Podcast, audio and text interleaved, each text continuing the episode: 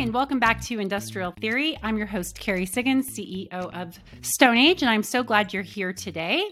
This month's guest is Richard Bass. He is the HSE supervisor at Kuraray America. Kuraray is a specialty chemical company headquartered in Japan, but they have facilities all over. Richard is in the Houston area. He's been with Kuraray for well over two decades, which he'll talk a little bit about in the episode. And he's going to share his insight and journey to bringing safety training and certification into Kuraray. And he's going to talk a little bit about the Houston Business Roundtable, which is celebrating its 50th year this year, and how that's helping promote safety in the United States. This is a fantastic episode. I know you're going to be inspired by Richard, so hang tight and I'll be right back. All right, everyone, I am back with Richard Bass. Richard, thank you so much for joining me on the show today. Thanks for having me. I look forward to this conversation. Good, me too, me too. All right, so why don't you tell us a little bit about yourself and your role at uh, Kuraray? All right. So, like you said, my name is Richard Bass. Uh, I live in the Houston area. Uh, we're like, uh, I don't know, halfway between Houston and Galveston. Uh, so, I work at uh, our LaPorte, Pasadena plant here. Uh, it's the eval. it's the eval plant's part of the Kuraray America company, which our bigger, I guess, parent company is Kuraray um, in, out of Japan. So, we have you know plants all over the world, uh, mostly in Asia, the Americas, and in Europe. And how long have you been there? So I've been with Kuraray for 23 years. Feels like it's uh, been about a year, but then again, some days it feels like it's been 50. Oh yeah, oh yeah, I totally get it. Uh, what kind of roles have you done uh, throughout your career there? So I started off with the production team, uh, really in the manufacturing side, and uh, about 15 years ago, I guess, I transitioned over to uh, the safety side. Yeah. Yeah, that's good. And do you like that better? You know, I think it's, uh, I think for some people it's a calling because it's definitely not something that everybody wants to do. Uh, you know, when you're looking at, uh, at things, uh, you know, you're looking at how we can protect people, what we can do differently. It's not just about, you know, putting as much product out the back of the, out the back door, right? I'm just really trying to focus and make sure that we provide a safe work environment for everybody who steps onto our site. And that's really what I enjoy doing. So tell me a little bit about why uh, Kuraray decided to get more involved in hydroblasting safety and also the advancement of hydroblasting technology. Yeah, so this is, you know, through many conversations over the years, but really uh, one of the main people I had been talking to about uh, through different committees I'm in uh, was uh, Bill Shaw with Evergreen. I believe he's a he's a board member for WJTA, but you know we'd have really good conversations about different things in our industry. Some of the stuff that I've been looking at was, you know, just walking around the plant when they have uh, things going on, whether it's a turnaround or you know we have different uh, transitions where we have hydroblasting work or industrial cleaning going on you know, but really that is the one area that most of us in industry know nothing about. I mean, we all get a little bit of crane and rigging, we all get a little bit of everything else that goes on in our plants or, you know, within our industry. But it seems like that's always been the, the hidden, the uh, just let them do their job. They know what they're doing. Don't worry about it, you know.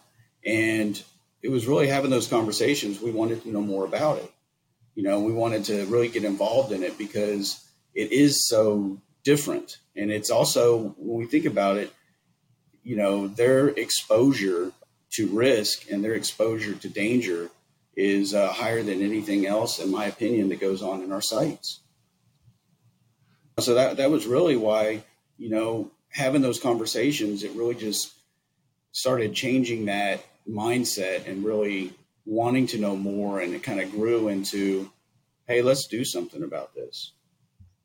Yeah, I think this is a very common uh, story that I hear from facility owners saying, you know, we don't know what we don't know. And even though hydroblasting work has been going on in facilities for decades, um, it's really it's it's really starting to come to the forefront. I think with all of the efforts that have been put into building out training and uh, advancing technology and so, but do you do you think that this is a common thing? I mean, I know you talk with other facility owners, uh, you know, outside of your company. Do you think this is pretty common? Absolutely. So, and I think where the cause of this comes from is, so where we're at in the Laporte area, we have 43 chemical plants within a five mile radius. Mm-hmm. Now, some of them are larger. You got your bigger names. You got your Lyondell's. You got, you know, um, Covestros, you got Kuraray, you got all these different chemical plants, but you also have these smaller ones where maybe they only have like 60 people on site. Well, to them, the technology and what's going on, they look at it as more as foreign, you know, and they also look at it as, oh, that's expensive, you know, that that's a cost when they really don't know and they don't understand that in reality the efficiency level goes way up, but so does the safety value goes way up as well. And you can't put a you can't put a price on the safety because all it takes is one incident. That's all it takes is one incident, one severe near miss or one severe really where someone cuts themselves with the high high pressure water and ends up in the hospital and, and you're like well how can we get these people away from from the hazard you know so we really trying to take it to ourselves where we're relaying that information to these people. There is options out there, and it doesn't cost as much as you think. Yeah, and I think that it it goes back to the idea of this is how we've always done it. And because Absolutely. it's a maintenance activity and and not you know a a part of the production activity right? There's some of that separate there's just some of the separation within the plant trying to say okay how do we overcome this? So you know how are you overcoming that inertia of you know this is how we've always done things both from a training perspective and from um, adopting technology yeah, I think you know that's a great point about that. This is the way we've always done it because you know I remember before even before 9/11 because really 9/11 changed some stuff a little bit because it changed how people got into our plants. But pre 9/11, it was you know you you'd hire you hire a, a hydroblasting contractor and they'd bring a four man crew with the rig and that's all you expected to come out there and you had no idea of where these people came from you know, maybe they might be on the side of the road that they all they had to do is have a slicker suit and some rubber boots and they were ready to go to work. So 9/11 made some changes happen as far as like how they get into our processes. And so I think that's really where we've kind of made that jump off point. And now it's like many years later, but we're still pushing and trying to say, okay, well, now we know who's coming into our sites, but now we need to know what kind of training are they getting? And again, talking to Bill Shaw and that group, we're with uh, Houston Business Roundtable, which is a, a committee in uh, you know an organization in our area. It works hand in hand with the Health and Safety Council and WJTA. You know, we had that conversation and we we said, you know, we need to start something. And so we started an industrial cleaning committee within HBR because they had already developed this WJTA training for their supervisors. And I was like, you know, man, that's a great idea. Where now it's it's we know at the level what these people are getting trained and it's across the board. But we have to get our, our owner sites to be able to to require that. And so that's been the struggle is really getting people to understand it that it's available and get on board with doing that. And then the the next part of it was man, if you're offering that training and you can do that for the people who are doing the job, can you develop training for the owner sites, for our permit writers and our permit verification people? And so we did that. And it was a challenge that, that we put on to them, and they did a great job. And I know with, within Kuraray, our site was the first one starting last August. All of our um, all of our production team, the people who um, verify permits and the people who write permits, are required to have that training now and we saw a huge difference in things that you know even you know with the people working in our plants like the supervisors of those crews they would ask me, they're like, man, they're asking us questions that they've never asked before. You know, this is great. We really enjoy this. It really feels like they're taking an interest in what we're doing here. And so I, I really like that because now it's it's opening eyes to see that this is not just a task that someone is doing. This is actually like really a, a, career role. And the stuff that they're doing is specialized. It's not just, hey, four guys in a crew get going, get that stuff clean, let us know when you're done. Yeah, I love that you brought that up because um, I'm a big proponent of um, advancing hydroblasting in such a way that it becomes a recognized trade, much like welding and, and boiler making and things like that.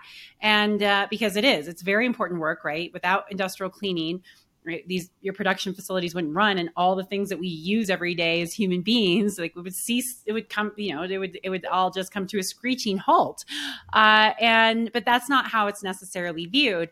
And i think that having it become a recognized trade it will it will help with that. It'll help elevate the the status and the recognized importance of of hydroblasting within plants. What are your thoughts on it becoming a recognized trade it absolutely has to be because these are not labor crews like was previously thought, right? I mean, let's that's what the mentality within industry was. These are labor pool people, you know, just anybody can, you know, man, I use I go and wash my car on the weekends and use one of those those wands and I can clean my car with it. And they don't realize the different the different levels are, you know, where you're putting 10,000 up to 40,000 psi you know, some of it is, you know, some of these rigs pushing what 60 gallons a minute through 10,000 psi. I mean, I can't even imagine the power, you know, on what it can do until you you watch somebody with a shotgun do a demonstration and they cut right through a railroad tie. And I think that some of the stuff that really opens up people's eyes is the damage that can be done if it's not done correctly. But you know, again, getting away from those labor pools and you walk out there and you're seeing these guys and it's almost like they're robotics engineers now.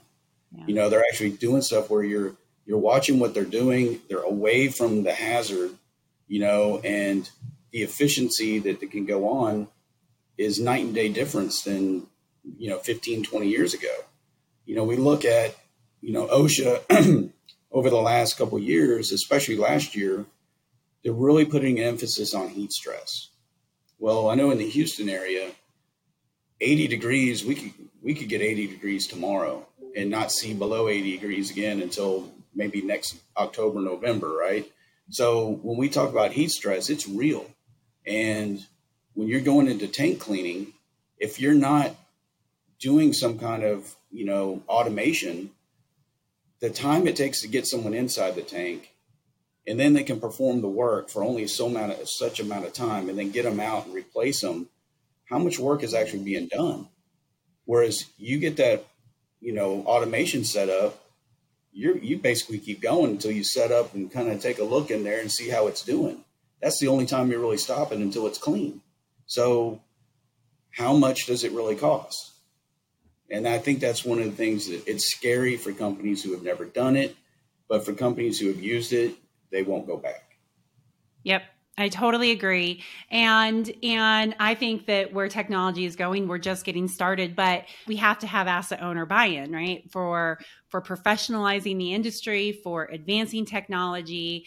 And I've really seen really since COVID, um, such a shift in interest with asset owners saying, okay, you know, I, I want to be part of this. This is a better way to do this. And not just seeing it as a maintenance activity, but something that really is going to, you know, improve their operational efficiency, improve their costs, get them back up and running faster so they can continue to, you know, to drive revenue and profits. How do you see asset owners' role in uh, continuing to advance these safety measures and the adoption of, of new technology? Well, first of all, it's a partnership.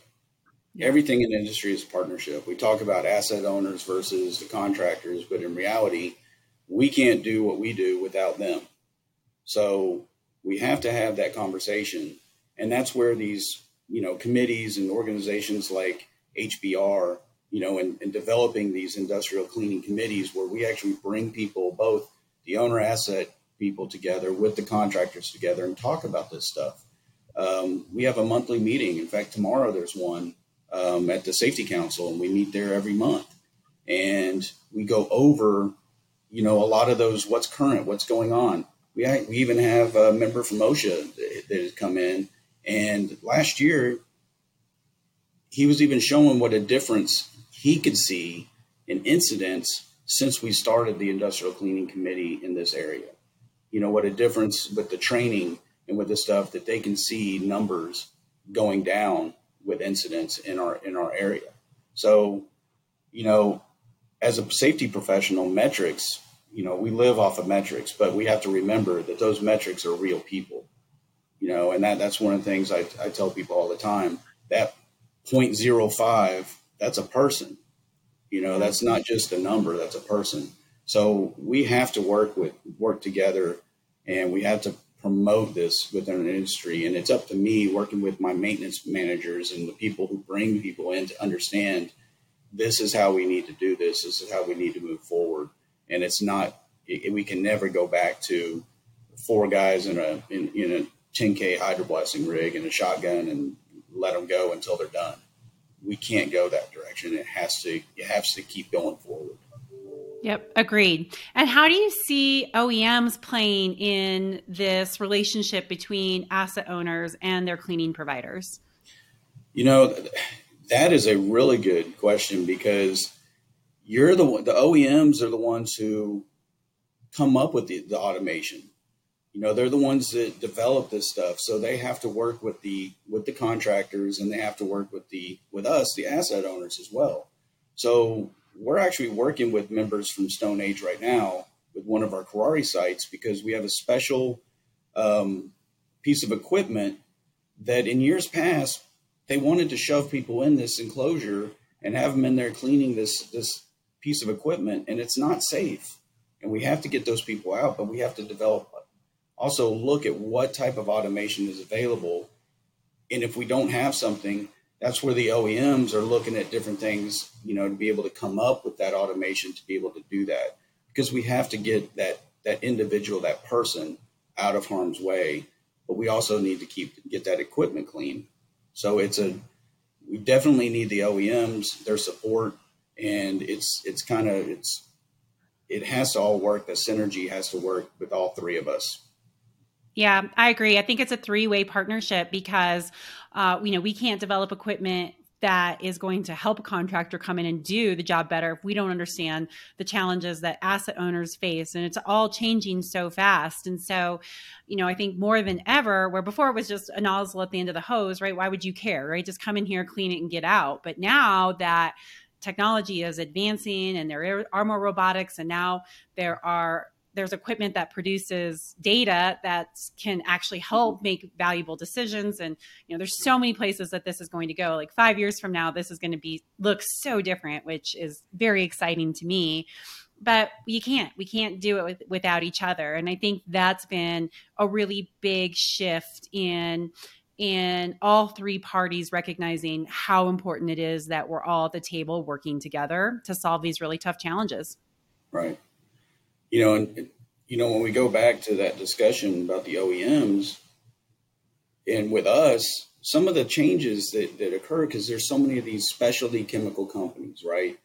And the size of their equipment, you know, when people are used to looking at some of these bigger companies and get these big, huge pieces of equipment and plenty of space to fit something in, when you go to these specialty chemical companies, the size goes way of that equipment goes way down because they're more like in some cases almost like a pilot plant right? It's more it's smaller it's not making as much. So we have to come up with that technology to reduce the size of that automation to fit in some of this equipment to be able to clean it correctly. But that's where bringing that OEM onto our site looking at that equipment what do you guys got? What do you guys have to be able to fit in here that can do the job if you don't have anything right now, you know, what can we do to develop something? But it's it is that partnership that's going to have to keep moving forward between all three sides. And I think it's really important to not forget the smaller sites because there are so many, but it's easy just to think about solving it for, for the big players with the big sites. But it's those smaller sites in more rural locations that are going to be slower to adopt technology. One, because do they have easy access to it? And two, is it going to work for their smaller equipment? But those are going to be the places that the safety incidences happen. And so I think you know, I'm really glad that you brought this up because I do think that it's really important that we look at the industry holistically and not just build product and solve problems for the big players and the big sites because it really needs to be safe across the entire industry, no matter where you are in the world. Yeah. And again, those smaller sites, what a lot of people may not realize, the way they operate, there's probably more hydroblasting that goes on in those sites per, you know, based on percentage than in the bigger sites yeah. because they're always transitioning to different grades. So that means while during that transition, those uh, hydroblasters have to come in, clean and prep for the next batch that they start doing if they're changing grades or different things like that. So where some of the bigger sites, it's a continuous operation. And the only time they really use hydroblasting is during turnarounds. And if they have something major happen with a piece of equipment it goes down and they got to clean it. But a lot of the smaller sites, percentage wise, are using hydroblasting more than the bigger sites. Yep. Yep. Such a great point. All right. Well, before we wrap up, I do want to talk just a little bit about the Houston Business Roundtable um, and how people can get involved. So, could you just briefly talk about the mission and the vision of HBR and you know how people can get involved? Yeah. So the Houston Business Roundtable, where it's it's great because this is our 50th year. We're actually we're actually celebrating 50 years. Uh, nice. 2023 started in 1973. Um, really the mission the whole time is really bring safety to the forefront, making sure that we are communicating between the owner, asset owners, you know, and the um, and the contractors, which we call partners. And so it's really just to help promote safety and also helps promote efficiency. Which overall, if you do that, it helps also bring down cost of operations. And that's really more of a, you know, it doesn't even have to be stated. It's just kind of one of those that's embedded in there. But that's, you know, and then the vision, you know, is the same thing. It's really just promoting the safety in workplace. You know, we do, we're in the process right now of our Safety Excellence Awards that we've been doing for 36 years. And we talk about metrics. And, uh, you know, throughout America, you know, we have the TRIR numbers, you know, your total recordable incident rate numbers. And this area our average through our CAC that we are the 43 sites here, you know, plus some other ones, it runs about a 0.37. You know, and so that's the average for our TRIR numbers, which is really good. And we put that up against anywhere else in the world. And we're we're the only industry right now that is better is um, was it CPAs? If you look at the Board of Labor and Statistics, so that means that we look at hazards, we recognize those hazards, and we mitigate from those hazards. Well, the companies that uh, that last year that participated in the Safety Excellence Awards process, the finalists, their average TRIR number was a 0.05. Wow. 0.05. And that's with over 7 million hours worked. That Their, their numbers were a 0.05. That shows what going through the Safety Excellence Awards process and being a part of HBR and sharing, you know, what we learn. You know, we have best practices that we have um, through this process. People share their best practices, and you know, and that's that's ultimately what's the best thing because every year someone's coming up with some other new way to help promote safety and then we get to borrow not borrow it we steal it well it's given to us right it's given to us because that's what safety does and that's one of the reasons i think you know, when we talk about why I do what I do, I love that. I love being able to share and uh, come, someone comes up with a great idea and you're able to take it back to your site and use it and help promote safety at your site. Yeah. And do you have to be in the Houston area to be part of HBR? Actually, you don't. So it's it's really it's uh, the greater Houston area, which really goes down all the way past like Freeport, the whole Gulf Coast, but you don't have to be just in Houston to be a member. Uh, we have, um, a lot of because a lot most of our companies are global companies. So we even have uh, say Phillips 66. Um, our member there, he shares it with the people. They have people from New Jersey and other places yeah. that will join in and um, and discuss things and share its safety with other people. So I know it's a Houston Business Roundtable, and that might throw people off sometimes, but really, it's uh, it's not geographically um, landlocked. Yeah, that's great. And how can people find uh, more information about HBR? So the website is houbrt.com, and that's uh, that's the easiest way to find us. Uh, Willie Wells is our executive director, and uh, we're on LinkedIn. I think they even have a Facebook page. They put out a bunch of different material out there. Um, said, we, we're right in the middle of our Safety Excellence Awards. We just had our big tailgate where over uh, where we announced all the finalists. We had over six thousand people that showed up that day. So, so it was a great time. It was a uh, it was the Wild West. So it was a really good time. You know, really when it comes down to it, it's all in the name of safety. Um, the booths they had their the Wild West theme, but they also the theme the underlying theme was safety. So they would have different like you know safety themes built into it. So it was really cool to walk around and see that. Awesome. Well, we'll include those in the show notes so that people can uh, that people can go find HBR. Wonderful. All right. Well, Richard, I know we're at the end of our time. Thank you so much for coming and joining me on the show.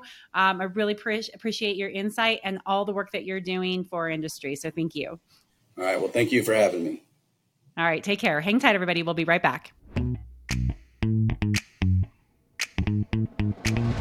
All right, everyone. I hope that you enjoyed that interview with Richard. Be sure to check out Houston Business Roundtable if you're in the United States. And with that, I'm going to leave you. I hope you have a very safe rest of your day. And I look forward to hosting you next month. And if you like this podcast, please write a review, rate it, subscribe to it, and most importantly, share it. There are so many great stories out here in our industry that need to be told, and they only get told if we do our part in helping to spread those stories. So please feel free to share this with your network. Um, I do appreciate it. it helps with the algorithms, and it just continues to get the word out on just how important safety and technology is in our industry. All right, that's it for this month. Take care. We'll see you next month.